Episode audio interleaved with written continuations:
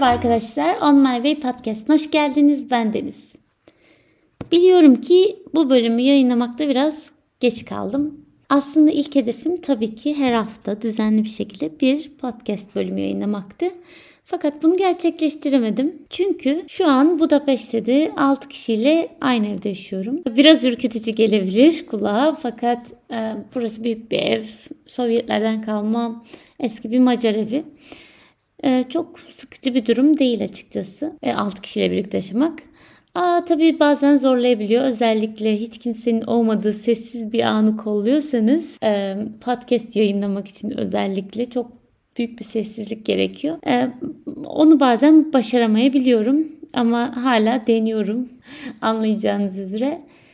E, bunları neden anlatıyorum diye sorarsanız evet gördüğünüz gibi Türkiye'deki bol tatilli, devlet garantili işimi bırakıp buraya gelip 6 kişiyle bir evde yaşıyorum. Zorluklara katlanıyorum. Neden? Ee, aslında bugünkü konumuz doğru mesleğimi seçtim. Meslek seçimi nasıl yapılır? Hangi aşamadayım bu? Ee, mesleğimi bırakmış değilim. Bir yıllık izne çıktım. Fakat size şöyle bir mesleğim hakkında özet geçmek istiyorum. Ne yaptım, neredeyim, şu an ne düşünüyorum, ne tür çaresizlikler içindeyim.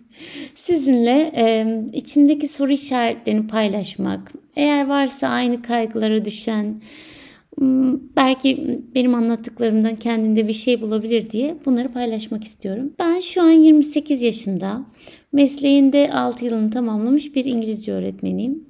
6 yılın ilk 3'ü Türkiye'nin güneydoğusuna geçerken son 3 yılı Türkiye'nin kuzeybatısında geçti.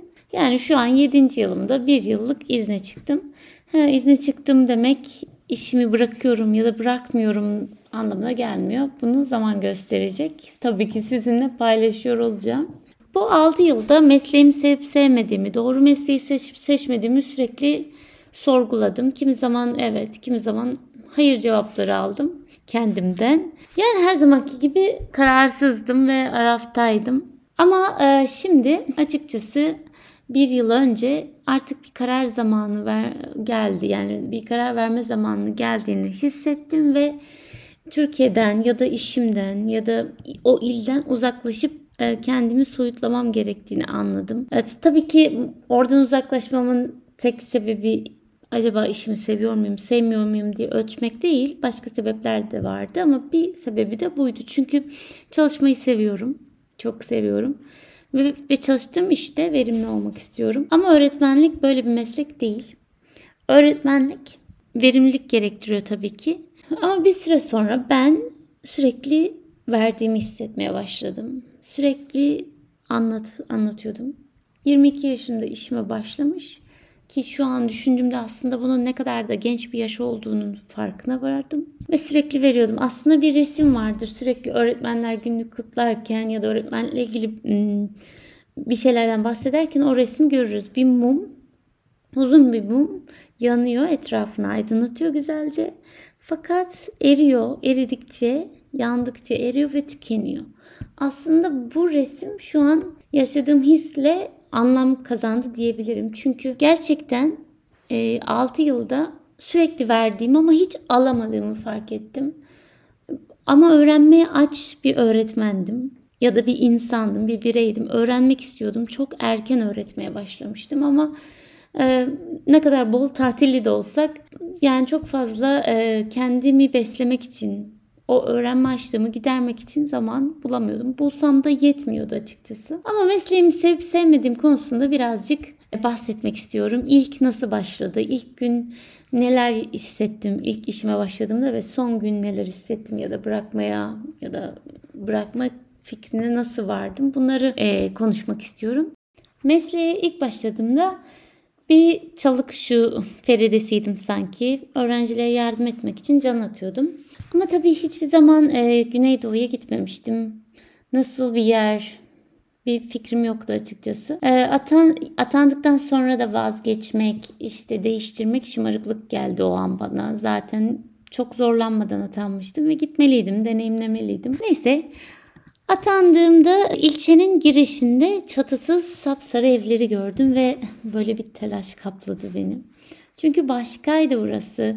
kendi yaşadığım, büyüdüğüm yerden çok farklıydı. Hiç benzemiyordu. Okulum ilçe halkının bile uğramadığı tepede bir yerde, bir mahalledeydi. Dolmuşa bindim gitmek için. Dolmuş şoförü, hocam siz yeni mi geldiniz dedi. Nereden anladı benim öğretmen olduğumu diye düşündüm. Sonrasında hocam siz olmasanız biz bu mahalleye asla servis çekmeyiz. Arabanın camlarını taşlıyor hep çocuklar dedi.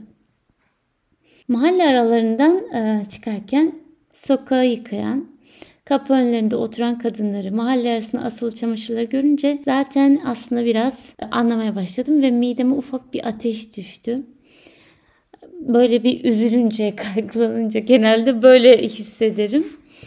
Sonrasında tabii yanaklarımdan yaşlar süzülmeye başladı. Çünkü sisli bir gelecekti sanki benim bekleyen. Daha sonra okula girdim. Müdür beyle tanıştım. Tabii gördü benim benzi atmış suratımı. Ve daha ben hiçbir şey söylemeden hocam siz niye beni aramadınız? Arasaydınız burayı tercih etmeyin dedi, derdim dedi. Tabii o arada içimdeki idealist öğretmenle kavga içerisindeydim. Neden şu an ağlıyorum? Neden mutsuzum?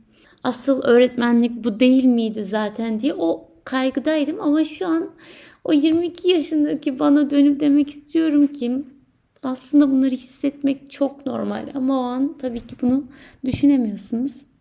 Ya kalıp daha hiç görmediğim, içimi sımsıcak eden öğrencilerime destek olacaktım ya da hiç başlamayacaktım. Başlatma yazısını hiç vermeyecektim. Atandığım ilçe Fırat Nehri'nin kenarına konumlanmıştı. Uzun uzun yürüdüm, düşündüm. Hatta Fırat Nehri'ne bakarak böyle içli içli şu Fırat'ın suyu akar derindir o türküsünü bile söyledim. Tek bir soru vardı kafamda ne yapacaktım. Tabii ki kaldım, deneyimledim. Oradaki öğrencilerim 6 yıllık deneyimimin en özel olanlarıydı. Ağladıklarında gözyaşlarının aktığı yer beyazlardı. Kış günü bile ön tabanı kopmuş terlik yerlerdi. Öğle arasında e, yarım saat bir saat bir öğle arası vardı ve o an 5 dakika içerisinde ellerinde tırnaklı pideleri, içi boş pidelerle geri dönerlerdi. Daha küçücük yaşta hem tarlalarda çalışır hem ev işi yapar hem kardeşlerine bakarlardı. Hmm, belki ben çok fazla İngilizceye dair bir şey öğretemedim ama onlar bana çok şey öğretti.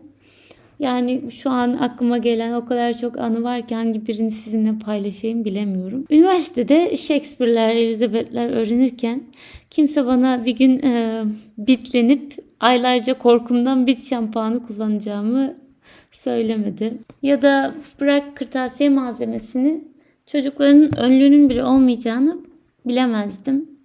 Velhasıl karma karışıktım. Orada 3 yıl geçirdim ve sonrasında Karadeniz'e doğru yola çıktım. Karadeniz'deki gittiğim ilde sınıflar 15-20 kişilikti. Her öğrencinin kendine ait bir dolabı vardı. Kırtasiye malzemeleri tamdı. Tabii ben Güneydoğu'daki okulda 65 kişilik sınıflara bile girmiştim bir anda. Bütün sistemim değişti. Orada daha çok İngilizce öğretmeye odaklandım. E, İngilizceyi sevdirmeye çalıştım. Her şey yoluna girmiş. Üniversitedeki öğrendiğim şeyleri uygulamaya başlamıştım. Peki neydi ters giden? Neden bunu almıştım? Aslında her şey yolundaydı. Tabii ki ters giden bir şey var. O da benim doyumsuz, değişikliğe alışmış ruhum. Ve fark ettim ki ben daha 6 yılda tükenmeye başlıyordum. Çünkü hep yenilik, hep yeni bir değişiklik arayışı içerine, içerisine giriyordum. Ve sonra dedim ki artık biraz da kendi hayallerim, ideallerim ve kalkıp yurt dışına geldim. E, peki bunları niye size anlattım? Aslında ben doğru mesleği seçmiştim. Kendi hayallerimdeki İngilizce öğretmeni olma e, arzusunu gerçekleştirdim. Çok mutluydum. Fakat e, kişi ne kadar hayallerindeki mesleğe ulaşsa bile değişebiliyormuş. Ne kadar sevsem de 30'a ramak kala yeniden başlamak isteyebiliyormuşum. Kızmadım kendime. Garantili, bol tatilli mesleğimden vazgeçme fikrimi söyledim arkadaşlarıma, yakınlarıma, dostlarıma. Ki çoğu beni uyardı ama dinlemedim, dinleyemezdim. Çünkü içimde bir arzu var. Gitme arzusu. O ait olamama arzusu diyeyim ya da duygusu. Bazen bazı şeyler öngörülemeyebiliyor. Bunu ben 20 yaşımda, 18 yaşımda öngöremedim. En büyük arzum öğretmen olmakken e, şu an bambaşka bir duruma evrildi. Belki de öngörülememesi daha güzel. Hayat böyle daha keyifli. Ee, anladım ki hiçbir şeye başlamak veya olanı değiştirmek için hiçbir zaman geç değil. Ya da bir şeyden vazgeçmek illa ki onu sevmediğimiz için bırakmak istediğimiz anlamına gelmiyormuş. Bazen sadece değişiyoruz ve dönüşüyoruz. Evet şu an içinde bulunduğum durumu sizinle paylaşmak istedim. Ne bir şeyden vazgeçmiş durumdayım ne de vazgeçmemiş. Anlayacağınız ben yine araftayım. Bazen kendimizi olduğumuz gibi kabul etmek gerekiyor. Bugünlük benden bu kadar. Beni dinlediğiniz için çok teşekkür ediyorum. Ee, umarım bugün sesim çok yorgun gelmiyordur. Çünkü şu an saat iki buçuk ve ben içimde podcast bölümü kaydetme arzusuyla bunu bu saatte yaptım. Çok teşekkürler. Gelecek bölümlerde görüşmek üzere. Hoşçakalın.